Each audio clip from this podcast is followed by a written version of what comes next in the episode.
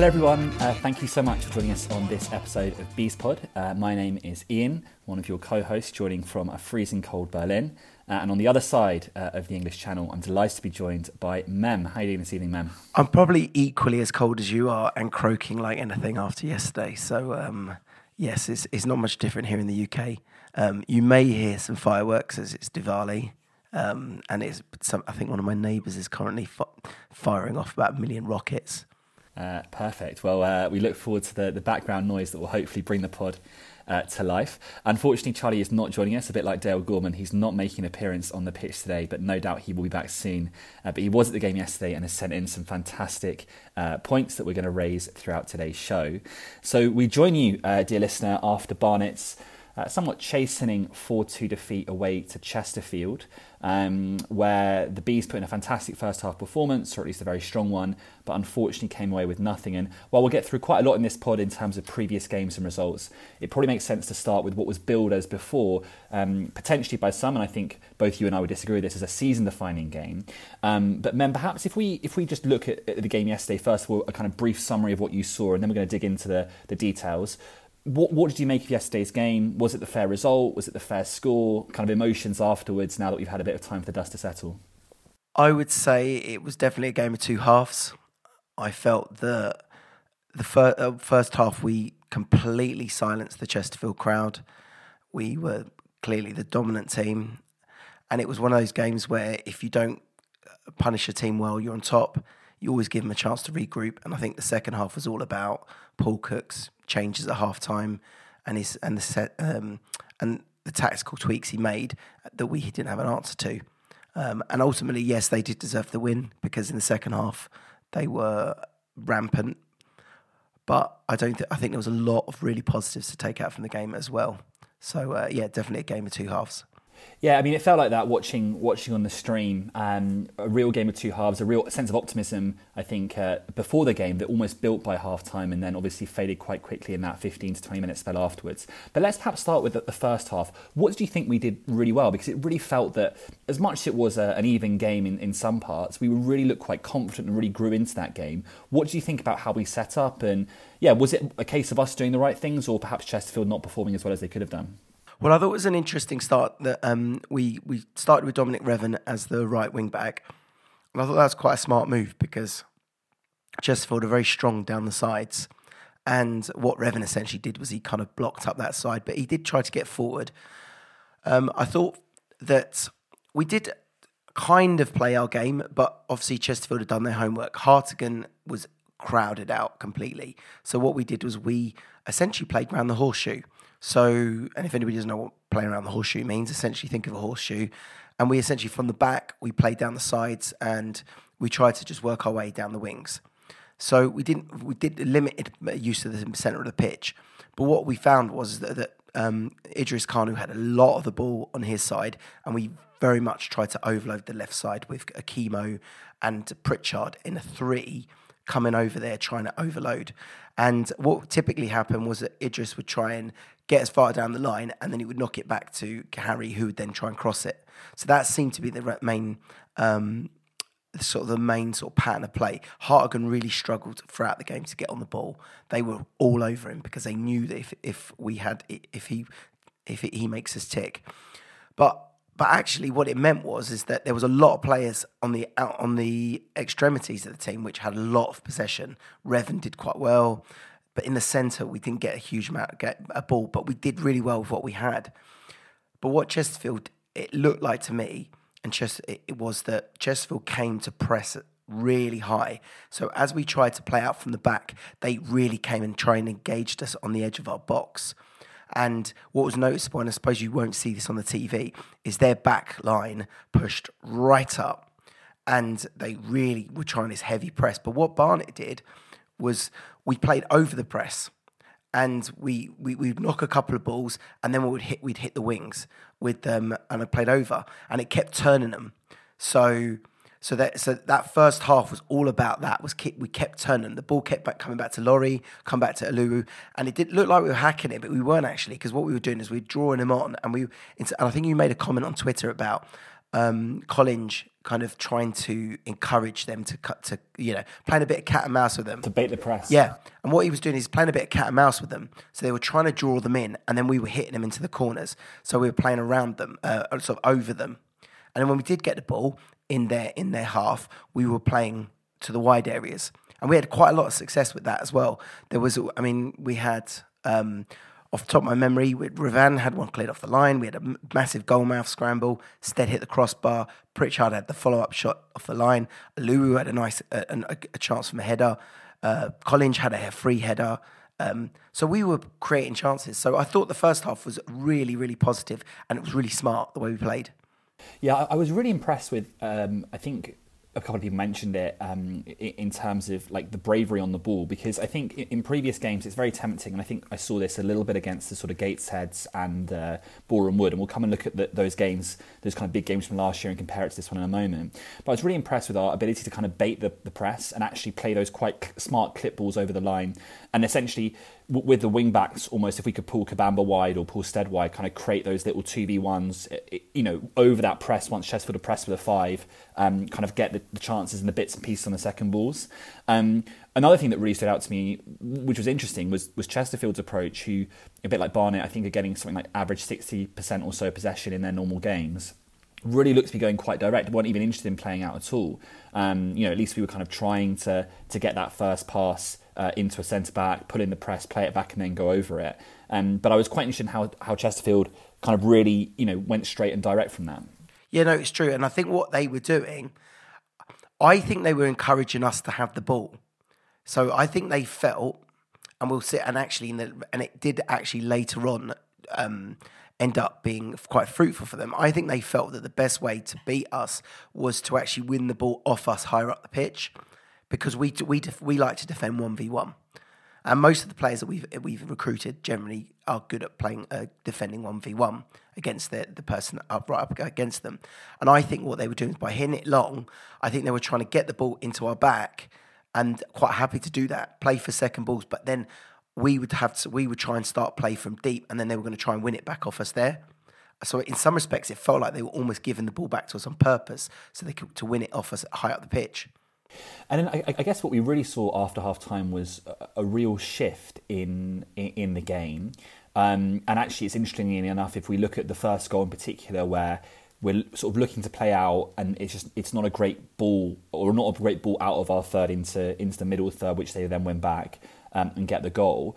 What did you notice? Because I know you mentioned mentioned a point I think on Twitter about potentially them sitting off a little bit and going into a mid block, and then Dean in his post match interview came out and said that actually they seemed to press. From the TV camera, it actually looked as though they'd, you know, got into something more of a coherent press. I felt in the first half that their front five were pushing, and then they, there was a little bit of space between their front five and their and their and their defence. That may not have been true. That may have just been the angle. In the second half, it felt that they were a lot more aggressive in the midfield zone, at least when the ball went in there to win it and avoid us winning those little two v ones we had in the first half. But what did you notice? Because it it, it clearly changed very quickly after half time, um, up until the first goal, and then obviously in the subsequent goals afterwards.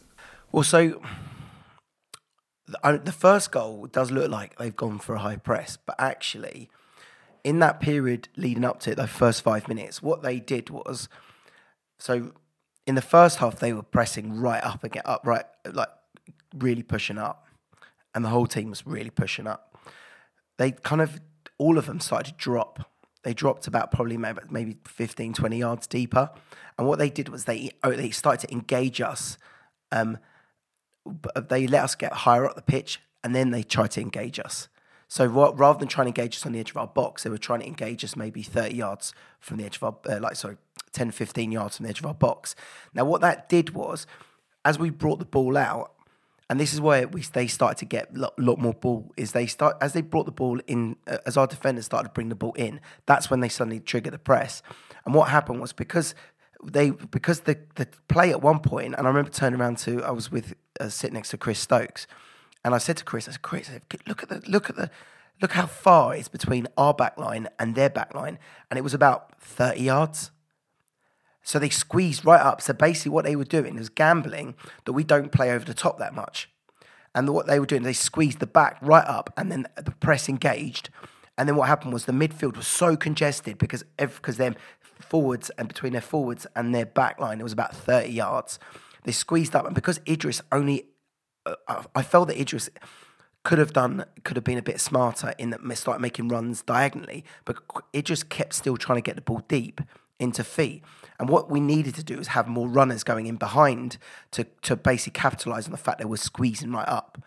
And they were, and so you had this situation where it was the midfield was so congested that we kept losing the ball, and then they were and then they were breaking on us at rapid pace, and so it looked like at one point they were all over us. And they did that really quickly, like right from the start of the game, and they got a couple of corners really early on. So the crowd got up. If you listen, if you listen to the highlight, the the first goal, the crowd's really loud. They were absolutely deathly silent for, for the first half, and it was they were they built that first goal from a period of uh, pressure and I just felt at the time, and we can go into this a bit more because obviously I appreciate that you know you don't want a massive monologue, but it's um I felt that that tweak straight we struggled to respond to that that tweak. Um, they got really aggressive. It was really aggressive, and they basically almost baited us a bit as well to then get one v one with us. And I think yeah, I think it's mentioning with a lot of this discussion that like fu- fundamentally like we are up against a fantastic Chesterfield side who are on track for 120 points. They've lost one game all season and that game was away at Altrincham who are currently fifth where they had a mad 10 minute spell at the end of the game where they let in a goal in the 93rd and, and oh, sorry the 83rd and 92nd minute. So we've got to really kind of like caveat a lot of what we're saying with the fact that bluntly speaking they have better teams better sorry better players, better resources, and are a better team, and they've got more experience of going toe to toe with Notts County etc. last season than than we did. So we've got to kind of really just be be mindful of that. One of the things though I'm interested in is, is how we responded to that first goal because um, I'll kind of come into the other games in a moment, but it felt from the outside that what happened, and we've seen this quite a lot with Barnet over the years, and particularly if you look back to the last two big games last season, particularly the Gateshead game, where we just kind of looked shell shocked for the first 30, sec- 30 minutes of the game. We lost a big goal in in, in the first, uh, I think it was first 10 minutes, or the penalty, whatever it was. And then, similar against Boreham Wood, we had this kind of spell where we kind of conceded two goals, not quick fire, but relatively soon after the other to let the game go. This is the third game in, in a row, the third of the three biggest games we've got. And I appreciate we've had to win a lot of big games to get to these stages, so it's not a case of like, you know, we're terrible at big games. But the three biggest games we've had in the last two years, we've had a spell where we've been under pressure and we've not just conceded one, we conceded two. And in all three of those games, we've gone 2 0 down. Uh, and in two of that, the three, we've gone 3 0 down. My question is how we, one of the things that I'm interested in is how we respond to that first goal. And I guess obviously the players need to take a lot of responsibility in terms of just managing the game, a bit of experience, a bit of quality here and there. But it felt like the, the, the change was kind of quite early on to really go and try and get back into the game in an attacking sense and build on that first half performance. Whereas I think a few people at the time, and obviously in hindsight is everything, kind of thought perhaps someone like a Gorman or you know getting a bit more control of that midfield battle might have been a, a better option than perhaps going for Broken and bringing on the likes of Hooper early on, who we know is a really good player, but one, as we saw at the end of the game, who just scores in you know in and around the penalty area and isn't necessarily someone who's going to be able to counter a really high line that they're playing or you know the press that they were putting on. So yeah, I guess a question then about we see Chesterfield start the first half, second half really strongly. They get the first goal. Is there something that perhaps we could look at in terms of how we change our approach after that, or was it just a case that they got their tails up, the crowd were on top, we lacked the experience and their and their quality told? It's a difficult one because once once that crowd got that got up, I think I think it's it's a tough one to see through that with a clear head. To me, up until and they scored in the 49th minute, but those first four minutes they came right out the blocks, and I felt and uh, thinking about it at the time was I felt that the players had come out at half time. They'd been really positive about the first second half, and they kind of first half, and they kind of assumed that the second half would be more of the same. And I, don't believe that the players were quite at it um, in terms of. I think I think I think they came in a bit too casual into the second half. I think that, the assumption should have been that right first half's come out. Chesterfield can't be as bad as in the first in the second half as they were in the first half. We've got to keep it tight early on, and then and let's keep it tight. And then what we'll do is we'll we'll stay in this match, you know, and then we'll try and nick it. But what seemed to happen is we came out and we were like, okay, we're going to play the same way and they hit they they straight away put us under pressure. The crowd suddenly like went from silent to really loud. Okay, and you could feel that pressure. That Luwu um, poor clearance he made was very much. I think he felt suddenly was like felt the pressure building up because they they were starting to crank it up, and then you had this situation where Brunt had been anonymous, okay. And I want to put this caveat: this Bees Pod loves Zach Brunt. We've, we've we sponsored him, but he was really really poor yesterday. He was anonymous, and Aluu's pass. I'm not sure actually. Maybe that was a bad a bad clearance. I wonder if it was a pass into Brunt because it was going in Brunt's direction, but he was so sluggish to respond to the ball that they that their defender came and attacked the ball, and then they were off and they were on our back three immediately. And for me, when they hit us, we were kind of shell shocked. Now, to me, it looked to me. Then they went for the jugular almost immediately from that goal, and to me, it felt like right. We need now to drop off we need to get everybody tuck in and let's just ride out this storm because they've they've literally come out this half like out out the blocks, ride out the storm. Now, to me as well, the, the the substitution that needed to be made, and I'm not saying this in hindsight. I said this at the time. Got to get Gorman on, and we've got to get Brunt off. Okay, because Brunt is is is Brunt is is just nowhere. He's he has not touched the ball.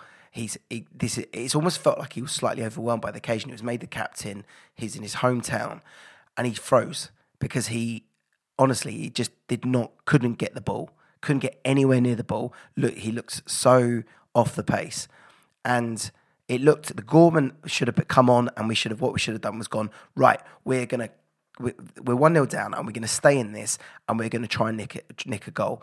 But instead, I don't, I don't understand why suddenly we just went right. We're going to put Hooper, and then we put um, we almost started like trying to chase the game in at, you know in the 50th in the 50th ninth minute we were trying to chase the game I just didn't understand we had half an hour of the game left we needed to be a bit more patient and we put Stead as right wing back to bring in Hooper in his position and it just was made no sense um, and then they scored the second almost a, like a minute after Hooper came on and and that was it. And then they were rampant. And the problem was we had Stead at right back, and we had to bring on Senior um, and we and and and the team was just getting. We couldn't keep the ball.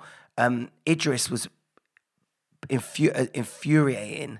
Um, lost the ball so many times, and Mandeville. I thought Mandeville one v one was impressive against him, and I think what Idris needed to do a bit more was deliver the ball because he was trying to go around him every single time, and Mandeville was a really good one one v one defender, and Idris only beat him a couple of times, and the rest of the time, he was winning the ball for Idris all the time. I, I want to throw in a couple of caveats there. I think, like, first of all, I think on a lot of the one-to-one matchups, they, you know, they they had a, a bit of superior quality, and I think the way that Brennan's got us playing is that we are playing as a side that are greater than the sum of our parts, and that's huge testament, I think, to the work that he's done. I mean, he has got. I don't want to sound too defeatist, but like the thing that I take away from yesterday's performance, particularly the second half, is that yeah, sure, perhaps we could have changed things and tweaked things, etc. I do think though that once once Chesterfield were on their game, we could have tried pretty much anything and not got a decent result or really struggled to get a decent result. I think they are that strong. They are one of the strongest sides I've seen at the National League level. I appreciate Wrexham and Notts County are very good, but I, I saw in Chesterfield a real quality in that second half that I haven't really seen from another team. And so I want to kind of be careful again, as as we said at the start about not catastrophizing a defeat, but looking too much into like individual decisions and so on, because as much as we can tweak certain things, like the difference between you know Mandeville and, and, and Dobra and Colclough, and these guys would walk into our side, and, and that's no disrespect to our players. It's just it's a testament to their quality. So I want to kind of caveat that. Um, I think one of the things that, that really interested me was thinking back to the game in January where we we did a, a fantastic performance against Chesterfield, um, that three 0 win. I think we were sitting next to each other in that game. I can't remember. And one of the things that stood out to me in that game was again, I think the Chesterfield actually played very well. They almost played like we did in our first half up at Chesterfield, didn't take their chances, and then we hit them with three fantastic finishes from Nicky. The, the difference in how the backline managed Nicky, I thought, was was again really interesting because it's not a, a critique of Nicky. Actually, I think they defended really, really well.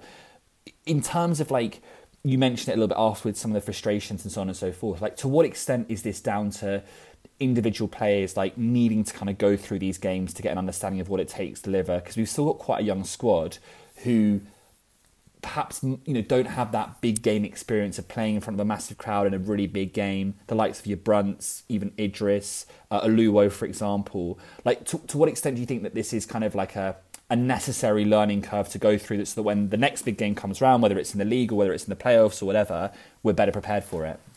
Yeah, and I agree. And I would hope that they would learn. I think also, I think what I'd hope they learn as well is this. They learn from this, and uh, it helps them their in-game management. Because I think what I'd like would like to have seen yesterday is that in the second half, Idris they doubled up on Idris immediately because they realised that he was our outball and yet he still kept trying to do the same thing as he did in the first half, which was he kept trying to go past the player, cutting inside, and they kept taking him out. And then he will look at the second goal where he, the ball was a really terrible ball by Pritchard, and Idris was being, I think, was naive. The ball flew flew in across, and he had two players ready to pounce on him, and he decided to chest it, and then they basically got the ball because he chested it straight to a Chesterfield player who then carried it and they was and they were in on our back line and they scored the second goal from that. And I thought that I would like to have seen him to maybe turn around to even maybe even have that communication with um, with the manager and say, "Can I switch wings? Can I go to the other side and have a go on the other side because they've double up on, on me and we got need to unravel this." Or even Dean saying to him that because as soon as he got double marked, that was our most of our attacking um, outlet was gone. Um, but also the other thing as well is that in the first half we had a lot of joy from delivering balls into their box. So we saw from the two goals we scored they were from from crosses. In the first half, the, the goals we sco- we got the chances we had were from balls into the box. They were really poor at defending um, crosses, and I couldn't understand why we, we, why we didn't why we kept trying to um, keep trying to beat people in the fight in the wide areas when, rather than just deliver balls into the box. And when we did deliver balls and be a bit more direct in the second, in the, like right at the end when the game was gone, we scored two goals. And it just to me, learning from this and saying, you know what, I've seen that they're vulnerable from crosses. I'm just going to get the ball out of my feet and I'm going to ping a ball in the box, and I'm just going to keep. And I think that would help Nicky. I that would help Nicky as well. I think. Yeah, and I think it's interesting actually. If you think about the Hooper substitution, that's generally been made when we've been on top and we've been trying to just put balls in the box and trusting his quality. Because for all of his, I think his age perhaps catching up with him outside of the box, inside of the box, he is still a phenomenal player, and his first touch is is unlike anything on our team. If you actually watch him, that it's it's just a shame that it didn't quite work out at that stage. I think perhaps then stepping back from the Chesterfield game in its entirety, and we'll come on to previous games in a moment, but if we sort of zoom out uh, you know, before the game, there was talk as to you know a Barnet win would you know obviously have moved us top of the table, albeit with them having a game in hand. The defeat, obviously, you know, it was to some extent a six-point game. It, it has swung. I think they now got a five-point lead um, um, and, and a game in hand. To what extent, you know, that question has to be asked. To what extent is the league a very unlikely proposition now? Um, is it even worth thinking about in terms of like you know having that conversation? Um, yeah, where are your thoughts on that? I was, see, for me, I don't think it's over by any stretch of imagination. There's lots of points to play for. And what we seem to be doing this season is we're winning a lot of games in a run, and then we lose a game, and then we go we win a few more games. So there's never never this kind of like, and, and, within that as well. When I look through some of the games that we that we've attended, you know, Maidenhead, Oxford, um, I would say Dorking, Solihull in a lot of those games, we haven't been at, at our best in for the majority of the match, but we've found a way of winning. And I think at the moment Chesterfield are on this run where they're just just destroying teams. But I would imagine that at some point, that, that the, as the weather, the bad weather comes in, there's going to be bad conditions in games. There's going to be games where they might get a player sent off and they've got to play with ten. There's going to be games where um, they're going to have injuries, and then they've got to work out how they're going to, you know, can they play the same way? So it's a long, long season, and they could go through a spell where basically they get disjointed by, you know, some something or other. So I, I think the way that we're going about things is we're just, you know, making sure we win games and keep getting three points on the board.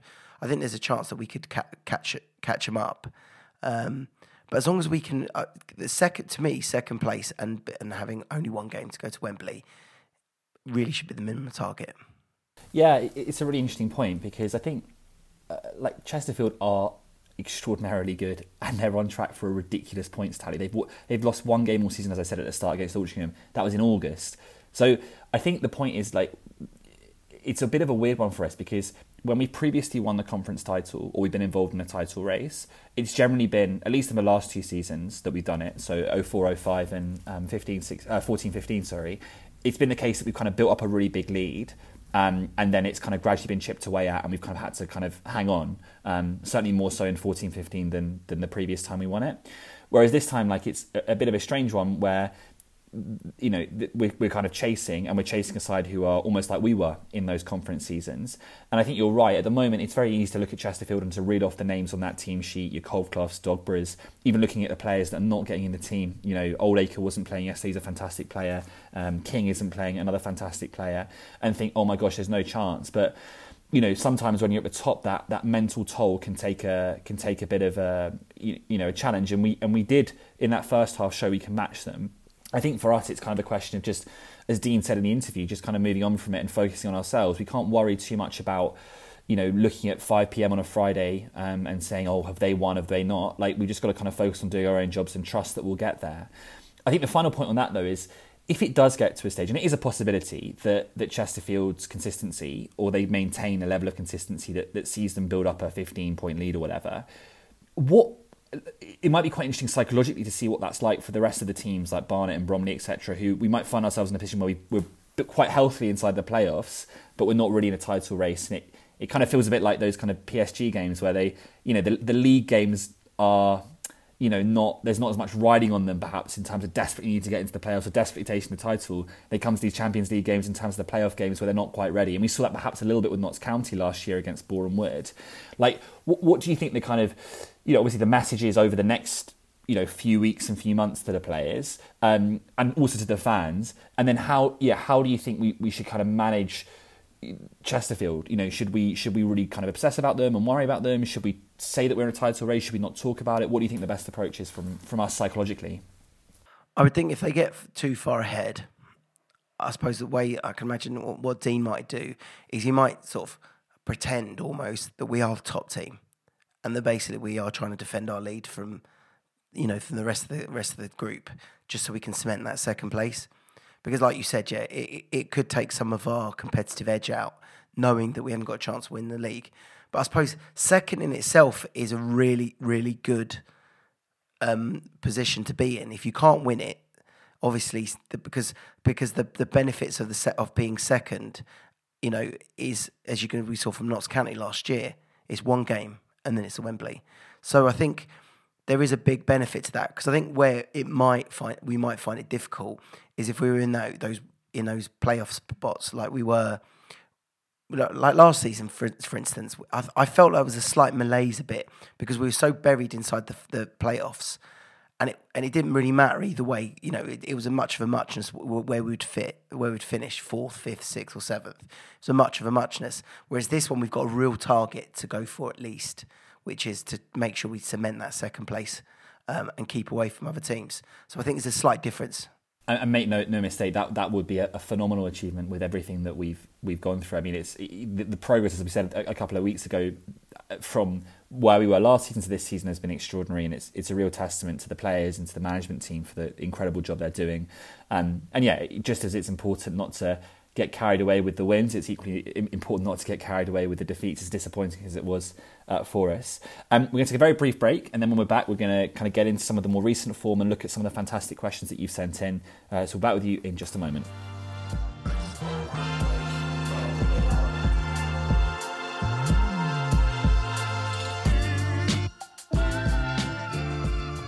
Hello, everyone. Uh, welcome back, and thank you for sticking with us. Um, we're now getting into our favourite part of the show, which is answering and getting into some of the fantastic questions you sent in. Naturally, quite a few of them are similar ones that we're thinking about ourselves, so we've hopefully covered a few of them in the first part of the show. Um, but we're going to kind of use these now as, um, you know, kind of bases for, for some further discussion for the next 20 minutes or so. So, a couple of questions first of all, and we, and we touched on it already actually um, in terms of the subs on Saturday. Uh, but a couple of people here asking a little bit about Gorman, and then uh, a link therefore also to other players who aren't quite in the side at the moment, uh, the likes of uh, Potter, etc. Uh, Marcos um, asks here, why are Gorman and Potter both seemingly exiled? Personally, I think rotation would help with injury slash fatigue, and that's I think perhaps prescient with uh, Dean mentioning muscular injuries a little bit yesterday, which tend to be non-impact, so from either fatigue or training uh, programs. Gorman should have been used yesterday to short midfield. Uh, Potter, Akimo, um, and uh, or Chemo and Potter, sorry, were so solid last season. Um, of course, it's only their opinion. I think let's let's deal with those each in turn. But Gorman, I mean, we've we've seen him play a different role this season to last season. Obviously, we've got Hartigan in there. I don't think there'll be anyone disagreeing with the fact that Hartigan perhaps should be our first choice starting midfielder.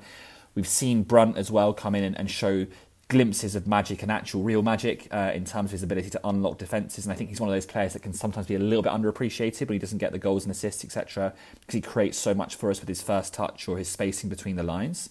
Um, but yeah, onto Gorman. I mean, you know, he seems like the odd one out there. And w- what do you think the thinking is there?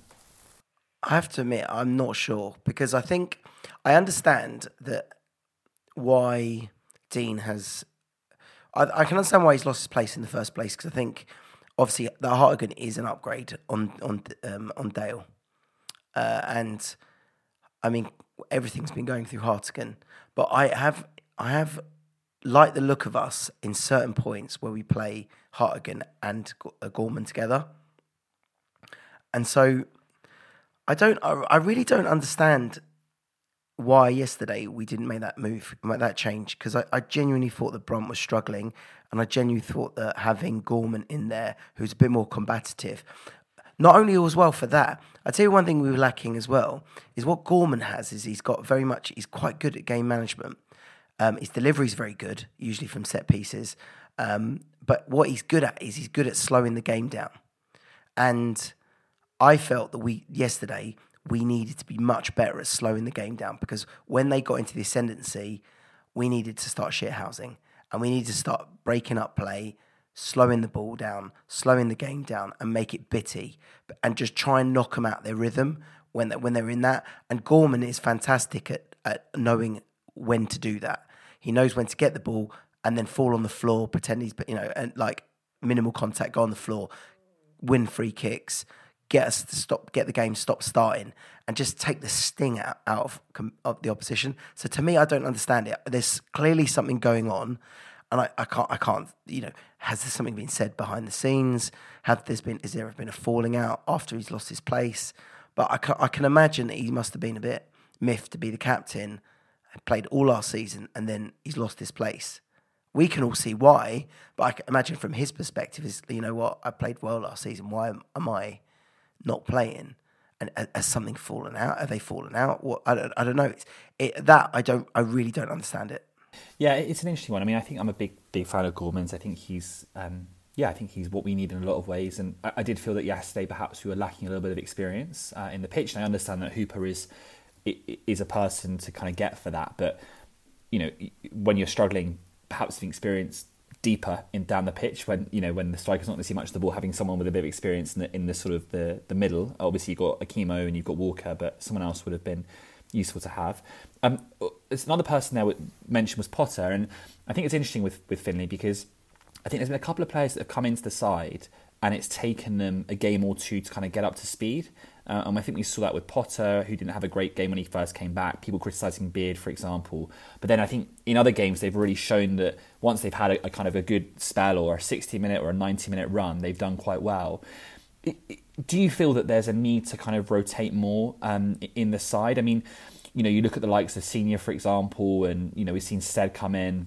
Barrett's now gone on on loan. Like, what, what's your thinking there in terms of is it a case of like we've got a good thing going on, let's not let's not break it. Um, because we have seen that when players do tend to get a decent-ish run of a couple of games or coming on in every couple of games, an example being Stead, they can take that chance and move on. I mean, do, do you feel that that's something that, yeah, we might look to do a bit more over the next few months and weeks as the pitches get a little bit heavier and those injuries and suspensions but begin to come into play a little bit more as we have more and more games coming our way?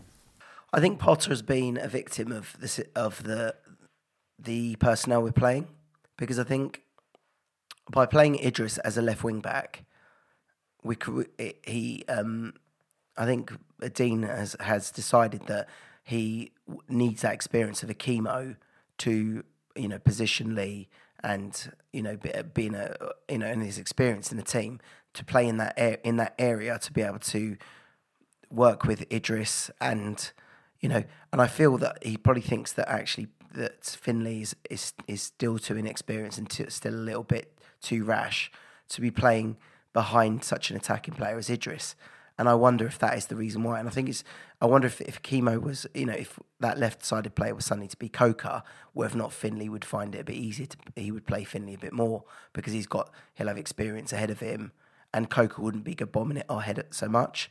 We, we know that Luke Garrard in the playoffs targeted Finley Potter. I, I think he's come out and said it. Or, um, so I think he's a good player, but I think at this moment in time, there will be games for him, and he has played quite a few games. But I, do, I just think in the game, like for instance Chesterfield, Solihull Moors, we've played quite a few tough games of late, and I think just weren't the right games for him, especially with Idris playing on that left side at the moment. Another good question here, perhaps looking a bit about what we touched upon from Barnet B, um, talking about the link between the Chesterfield game and then the Gateshead and the Borehamwood games from last year. I know I touched on that in terms of the fact that we've gone 2 0 down in those games. Do you feel that obviously they they are all slightly different games? So the Borehamwood game is a home against a side that we beat him. You know, big kind of big game at home, playoff knockout eliminator. Um, obviously, then the, the, the Gateshead game, we're going away to a side miles up north in the cup uh, for a place at Wembley, and then Chesterfield, a kind of top of the league clash that we've really earned our right to be at. Have you noticed any kind of common threads between those three games, or do you feel that this is a kind of bit of post game revisionism that ultimately just looks at the games we lose and says there must be a link? I think yeah, I don't. I think they're all very very different. I think the only diff, the only slight similarities is that Borehamwood early in that game in the playoffs exposed the one v one defending we do, and I think Chesterfield exposed it in the second half. That's the only thing I would say is is the one v one. But I think the way that Dean wants to play is so aggressive that I think I don't think I think he will always want to play. Have he has players now who can play one v one, and I think the key to it is is not lose the ball cheaply so that we find ourselves exposed, and you know with overloads, uh, people running from deep, and then having three defenders trying to you know having facing this wave of people. Um, I did see something about a question around about around our defence and stuff like that, and I mean actually, what in your opinion? from yesterday, I've got my opinion on yesterday, but do you think it, do you think it was a defensive problem yesterday, or you know the the, fact that we that we lost? I mean, I think it's an interesting one. Just before I come on to that, like linking back to the other games, I think they're, you know, the, the commonality is that we lost the games, right? That's the thing that's in common. I think really there are different games. I think it's also worth saying that as much as we had some frustrations with going two goals down and not being able to bounce back straight away, we also played very well in parts in all three games. played very well in the first 10, 15 minutes against Borehamwood played very well in the second half against uh, Gateshead, and we played very well in the, in the first half against Chesterfield. In terms of defensive frailties, so I think with this, it's it's interesting. First things, I mean, look, the reality is that we conceded four goals and we could have conceded more. Um, so that's something to, to think about. But then it, I think in the analysis, it's kind of like there's a difference between conceding six different types of chances. So, for example, being weak at set pieces, being weaker, you know, balls into the box, uh, being weak uh, on the counter, being weak 1v1, because then you've got to fix six problems, right? So the difference between being weak defensively in that sense and then just having a vulnerability that has been targeted and exploited. And interestingly enough, um, before the pod, I, I, watched back the game in 2021 where we, we lost 4 2 away at Chesterfield. It's a bit of symmetry there. It was one of uh, Kewell's kind of final games, so he only had seven, um, we lost 4 2. And in that game, you know, we played pretty poorly. We got two very lucky goals. So we got these two deflections to actually put us in the lead, I think, at some point. But we conceded four different types of goals. Yesterday, it felt like we conceded kind of four variations on the same goal and gave up chances uh, along that theme. And I think actually, to be fair, it's a bit like Ange Postecoglou on Monday night. Like, there, there's a way that we play. It's bringing us a lot of success, and there are kind of downsides to it. Can we mitigate the downsides? Yeah, of course we can. But the difference between this season and last season is night and day. Like, if you look at the underlying stats around the XG, I know people don't always have time for this, and, and it's fair enough, but if you look at the, the, the, differences, like we are a lot more solid defensively, we're a lot more in control of games. We've moved completely to a possession-based style. So obviously, like we're conceding, you know, four goals isn't great, um, but it was four of the similar type of goal, and it kind of came, I think, from a decision we made to, you know, go for broke or, or really try and get back into it with the formation change you've discussed, rather than being really weak and vulnerable throughout the game. So, in my mind, I don't, I'm not worried about us defensively. I just think and I'm actually, to be honest with you, I, think actually our plan A is working really well. I think Dean is doing wonders with this squad, and it's incredible that we're second, and it's unbelievable the start we've had. Like it's just we ha- we cannot take our mind off it. Would it be nice to perhaps think about how we manage those games in the future? Yes, but in my view, every single time we've gone through a big game, we've got better. Gateshead, we lost 3 0. We were terrible against Gateshead and we scrambled our way back into it. What did we learn? Boreham Wood, we started like a house on fire and then we got done on a vulnerability. Chesterfield, we got the first half spot on and then we didn't quite get the second half spot on. So I am seeing progress between them, so I'm not so worried defensively. I agree. I actually don't think it's the defence per se. It's, it's a very easy for a football fan to look at the scoreline and say four goals conceded. They seem to be running for us at will. But the way we play, we're a very expansive team now. And what we do is we try and make the pitch as wide as possible. And we try to use those three players to build from the back. I think yesterday, when I look at yesterday, I, I, look at the first goal, which was I thought I felt Zak Brunt should have been um, should have uh, a Lewis ball, Lewis pass or clearance that came out. I wanted to see if Zak Brunt bust the gut to to get on the end of that, and and it was too easy for the defender to win the ball. I saw, really poor pass from Pritchard, probably making playing a pass that was a bit too extravagant to somebody who was double marked. Um, I saw um, Hooper make a couple of very sloppy passes, just trying to play the ball out wide. So, it, if if anything, actually, it's the players in the attacking end who need to, you know, who need to improve their not be so cheap, lose the ball so cheaply, so that and so that we're not turnovered. You know, so the turnover isn't so devastating to us, and also being able to deal with almost like a counter press where we, if we lose the ball, and it goes back. Do you remember? Do you remember I made a big thing about professional fouling uh, last year? Do you remember? Do you remember that where I was talking about against Wrexham, where we lost the ball against Wrexham and they just were just running straight through us? I kind of feel like we've lost. We we started getting better at that, and I feel like we we were a bit too honest yesterday. I wanted to see more players take players out and and nip the nip the problem. You know, uh, stop the problem at source rather than allowing Chesterfield to get so far up the pitch from a turnover that was done on the left wing or a turnover that was done, in, you know, from Chesterfield half. There was a lot of way to go, and I felt that the actually it wasn't defence; it was the people, the midfield and the forwards, not doing, not not keeping the ball well, and then not stopping the turnover. You know, not counter pressing it well enough. Yeah, I, I, think I kind of agree with a bit of that. I think I, it's a slight variation on a theme there. So I think one of the things that's interesting, and, and this kind of links into another question we've got about signings and squad depth. I think, like we all know, there are areas of the squad we'd love to strengthen, right? So we, you know, we talked about striker, we talked about often talk about the wide players, and the fact that in a three-five-two, the wide players are really important. And I think we're, we're doing a really good job at the moment of managing it. But you know, Revan, I think, did a really good job. Idris is a really good player, but we obviously we love a bit more quality, perhaps in those zones. I think for me, it's more about the profile of player.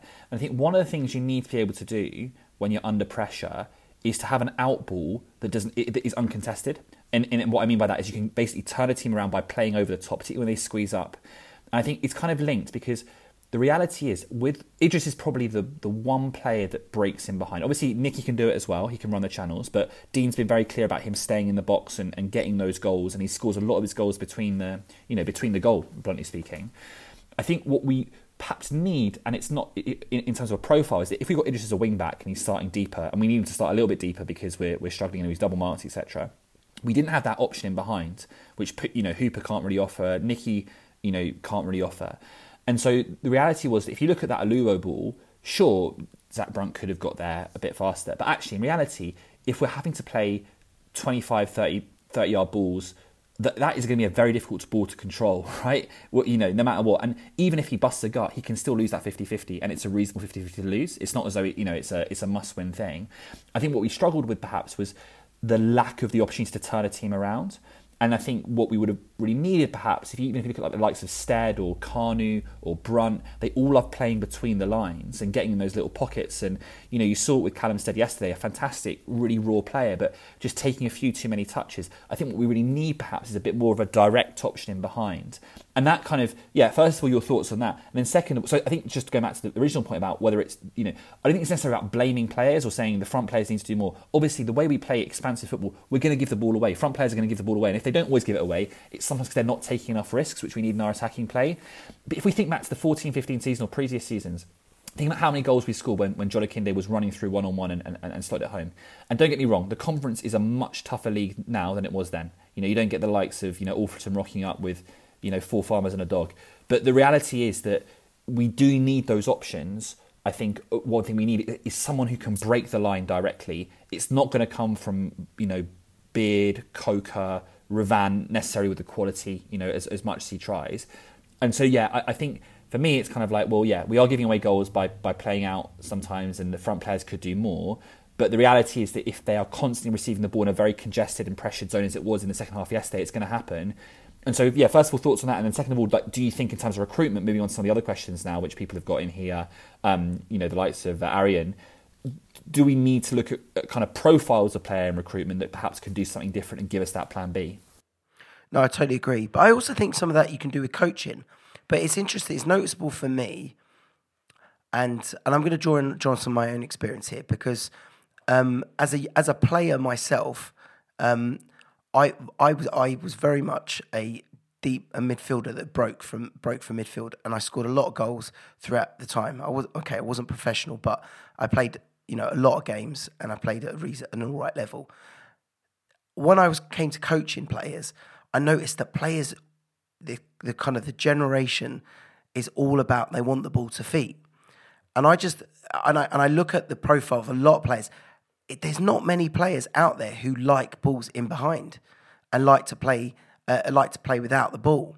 It's it is definitely become a thing where most players now, you know, come feet, and so it's going to be a tough one to find that player that, that's a decent player that stretches teams and wants to run in. Stead did actually try and do that in the first half, and he did have a bit of joy breaking and playing uh, and being the third man run.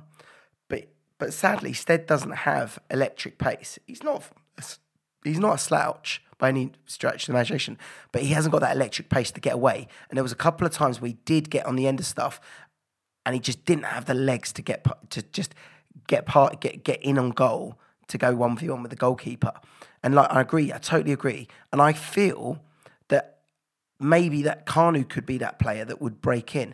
And I'd like to see, hopefully, if Coker's back, that maybe what we do is we have Coker, uh, that Kanu can come and play into one of those number 10 positions and be the one that goes in behind. But I think he'll need a bit of coaching because his natural inclination is always to come to the ball. Um, but I, I, don't see many players like that anymore who do who who, who look for who, who make runs from deep and look for balls over you know over the top. Yesterday, Chesterfield gambled that we weren't going to do that because they knew what our profile player was, and they pushed up high enough, knowing that we couldn't, we weren't going to get in behind them.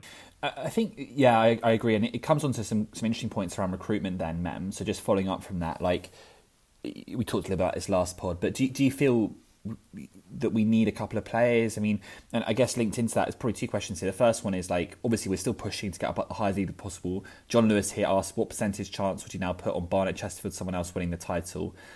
Based on that, like, where should we look to recruit? I mean, does it make sense to kind of go for to get back into this race? Do we need you know, another winger, another wide player? What, what do you feel that we need to to kind of get back into it? And again, perhaps starting therefore the analysis based on the answer to John's question, where do you kind of put the percentage chances, or is it is it a bit of a mugs game?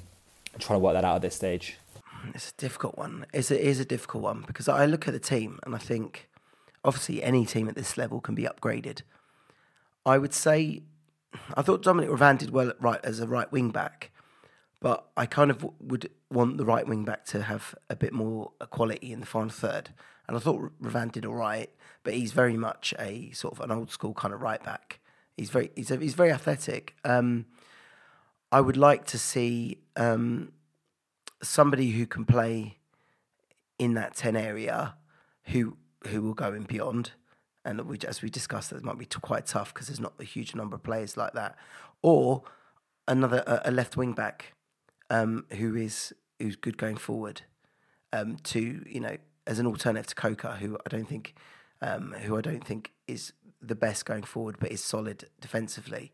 Um, I'm not convinced the bid is is is is is offers us that alternative. So I would want a left a left sided player who could push on and and and deliver. And to John to John's question about the, the percentages, what what are you, what's your sense on that after after yesterday? I'm not sure. I'm sure, I think Dean will have a few players up his sleeve, but I just I don't see an obvious an obvious area that we are particularly weak in. I just see areas that we could that we're good, but we could do maybe do better and be be be very good in an area. A couple more questions on the squad before we finish off with some broader questions about the league and, and, and some stuff off the pitch. Um, first question here is about Brunt, and we talked about him a, a little bit, and, and, we talked about perhaps some of the the issues. I mean, I think first of all, you know, he's obviously a, a fantastic player, technically brilliantly gifted. We saw against Woking just how talented he is with the ball, and we've seen it in flashes so far this season. I also think it's very he suffers perhaps a little bit from the the Mason Clark and Kanu and uh, that sort of critique, which is that when you have a, a really talented attacking player, you tend to do two things. First of all, it's noticeable because they're taking risks on the ball when it doesn't work out, and second of all, there's a kind of reliance on them in the attacking phase that that means that when when it's not quite right, they kind of it stands out more than say you know someone I don't know whatever it is like not picking up a man doesn't quite stand out in the same way because it's it's just obvious when they've got the ball. But yeah, I guess like where do you think Zak's at at the moment? Obviously, we've seen some great things. We saw yesterday perhaps a performance that you know lacked a little bit of experience. Like, what, what do you think he's at, and what does he need perhaps to move on to the next level and become that consistent player that we know he can be? I actually think you know you said about the, usually players like him take risks. I actually think Zak has been playing far too safe, um, and I think I might have commented. I, I don't know if you were sitting next to me a few games ago where every time Zak got on the ball, he was just laying it off, and he had time to turn and time to look up and play a, a, a more incisive pass. And I, and there was times where he was on the edge of the box where I just wanted to get him at his feet and just have a sh- have a shot, and he was playing the ball safe.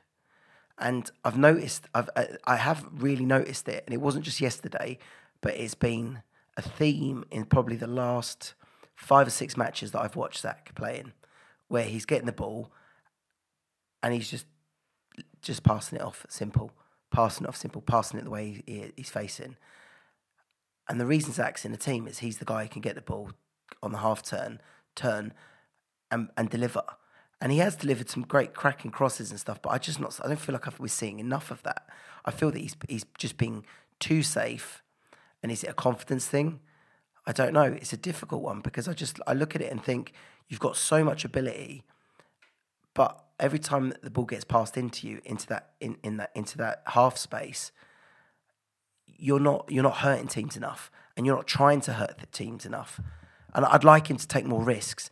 Like people like Bruno Fernandes lose the ball a lot, but Bruno Fernandes will always keep trying to play a defense splitting pass, or he'll keep trying. He'll have a shot from you know ridiculous angle or something like that. But he's trying to make things happen, and he's trying and he's and he's, and he's trying to make the most of his possession. I just feel Zak like yesterday. Every time Zak got the ball, every time he got it, he just passed it off two yards passed it off two yards yesterday, and he barely got the ball. And I just was hoping that he would go, you know what, this is my hometown. I'm wearing the captain's armband. Try and get the bit between his teeth and just go, you know what, I'm going to make something happen. But yesterday, he was just, it, it was almost like he, he was so passive. And I don't know what I don't know what it is. Is it a confidence thing? Is he is he suffering a crisis of confidence? Does he need maybe is he is he exhausted? Does he need to come out and have a little bit of a rest and then just it, it, it, I don't understand. Uh, without knowing him, it's, it's so hard to understand what's going on in his head because that guy can do so much and, and he's he's not attempting it. I think yeah, I think he's one of those players that it might be a mixture of all sorts of things: confidence, pressure, adapting to a new role, adapting to a new team. Obviously, played under Garrett last year, which I think would be fantastic. But like a sort of Simeone, brilliant defensively, perhaps not so good offensively. Um, but we'll have to wait and see. But I do get the sense with Zak that something's going to catch, and I think it might just be a little bit of a break. It might be something that goes his way, and I think we'll just see that confidence come back to him because we do know the, the, the, huge quality he's got. Um, couple of kind of final things then before we, we wrap things up. Some really brilliant questions coming through about uh, you know uh, players, and I, I, really hope that we've um, we, we, have covered them. A couple of fun ones here, looking at players from other national league teams. So a question coming in: Which Chesterfield player would you take and put into the side? Um, Mem, who would you take? So I think everybody's expecting the obvious stuff like Dobra and stuff like that. I'm I'm going to go for a boring one. Um, I thought Mandeville or Horton were exceptional yesterday. Horton's the left back. I thought, I think he was involved in one of the goals. He locked down his side, and I thought Mandeville locked down his side.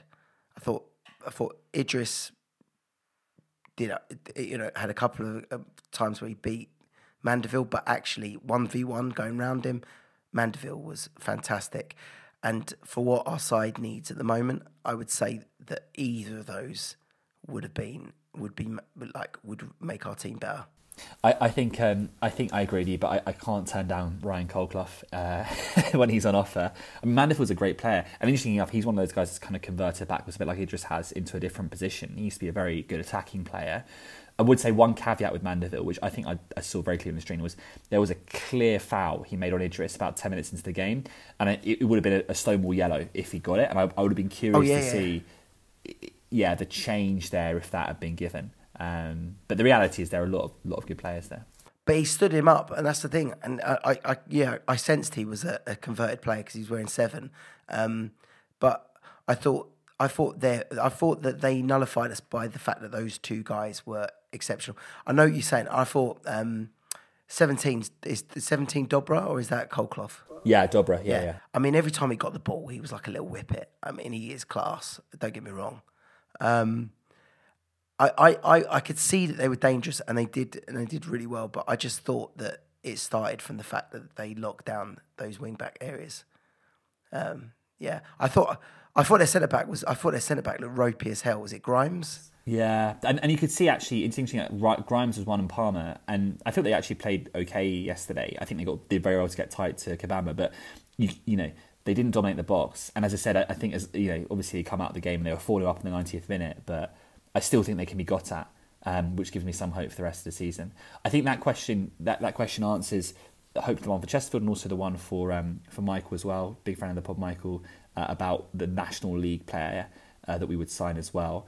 A um, couple of final things then. Obviously, just off the pitch, uh, a question about attendances, man. We, we've obviously been to a few games ourselves this season. Me when I'm back in the UK, and, and you when you get the time to go as well. Attendances have sort of kind of been peach along, ticking up a little bit here and there, but still not quite catching fire. Um, any any sort of thoughts on that, or is it kind of more of the same of just you know kind of chipping away and hoping it gets better over the long to medium term? It's a difficult one because even yesterday at the um, at Chesterfield, a lot of the faces was the same sort of faces I see at the Hive. There wasn't any new, any new faces who like to go to away games and stuff like that, but don't go to the Hive. I don't know, to be honest. I think a lot could be done by the club, and I've made this point before, but we don't. I don't think we use our database well enough. I think we need to. We need to really dig into that database um, of um, of people have have come to some games and not come to go uh, other games, and see if we can see if we can attract them somehow. Um, but it, it, to me, looking around, I mean, although to be fair, who did we play? Was it was it Solihull? And it was quite on. It was a Tuesday night, and it was, and it and when you took out the, um, I don't know, I can't remember. I don't have the attendance at hand, but when you took out the, the Solihull didn't bring many, and when you took that out, it was quite a solid it was quite it was quite a solid um, number of people for a Tuesday night, which is typically is usually a bit poorer. So I think there's a, an underlying bit of growth going on, but I don't think. I think you've got to bear in mind you're not going to suddenly double your crowd overnight, are you? So I think if you can keep ten percent, ten percent, ten percent adding into it, I think over time it will build. But I don't think we're suddenly going to get 500 people extra turning up to a game unless it's a really big one. No, correct. Uh, finally, then we've got um, uh, had a, a, tricky run of games, uh, obviously in the recent weeks with the likes of Solihull Moors and obviously Chesterfield. We've, we've, got a couple more tricky ones coming up. Um, we've obviously got Gateshead on Saturday, who had a great win um, last time out against Dorking, and obviously have caused us real problems in the past. Uh, we've got Oldham at home on the Wednesday, followed by uh, Wealdstone, um, and uh, a big game there on the 25th of November. Looking ahead to the rest of the month, Mem, um, before we get to that Newport County game on the second, anything that stands out in terms of you know what the, the kind of focus should be, or is it more of the same? And yeah, I guess what your hopes for, for the next few games that, that we see um, from from Dean and the team. It's a tough run of fixtures, isn't it? Looking ahead, um, I think Gateshead are flying at the moment, and they, they seem to be putting teams away. I think I'd be quite I think I'd be quite happy with the point out of that game. Um, Oldham, I think we could win that. Uh, Wealdstone, I'd be quite confident winning that game. Um, and obviously Newport County is a winnable game.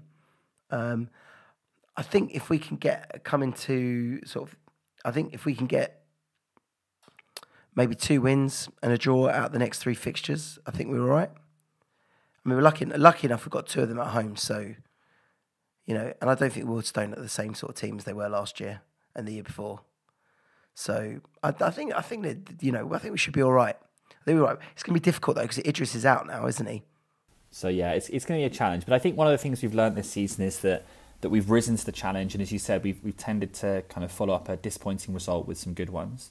Um, what, what I'd say at this stage though is is a huge thank you to everyone who sent in some questions, and also just a huge kind of shout out to everyone who made it up to the game yesterday. It's really fantastic to see that that level of following back for the club. And again, it's testament to the work that Dean and Connor and the guys are doing to getting everyone behind the team. Uh, obviously, it's a disappointing result, but we, you know, we, we keep going, and there's a lot of football left to be played, and I'm sure some brilliant games and memories coming our way as well. Um, Mem, thank you so much for your time this evening. Um, hopefully, we uh, we managed to cover a bit like a sort of midfield two against uh, you know a, Barcelona three. We managed to cover the spaces well enough in the absence of Charlie to get out a good show. Um, but a huge thank you to you. We'll get this out to you as soon as possible, and uh, hopefully see you all at a very game. Or sorry, see you all at a game very very soon. Um, but thanks, man. Thank you, and I'll see you on. Um, I'll see you later in the week when we go to the Football Content Awards. Can't wait. Yeah, yeah, yeah. I'm really excited for that. So uh, we'll keep it our due listeners up, updated uh, on whether we manage to whether it'll be a, like our previous trips up north to Gateshead and Chesterfield, uh, you know, uh, uh, ending in ending in tears, or whether it'll be uh, a really joyous occasion. But thank you to everyone who supported us so far. Well, we're up against Chesterfield this week again, aren't we? So, because um, oh gosh, are they in it? They are in it. So uh, I think I think we're. Uh, let's hope we don't come away from Chesterfield with two, two defeats. So. Um, Brilliant. Well, thanks anyway, man. And uh, yeah, we'll see see you on Thursday and see the rest of you at the Hive very very soon. Thanks, guys. Take care. Bye.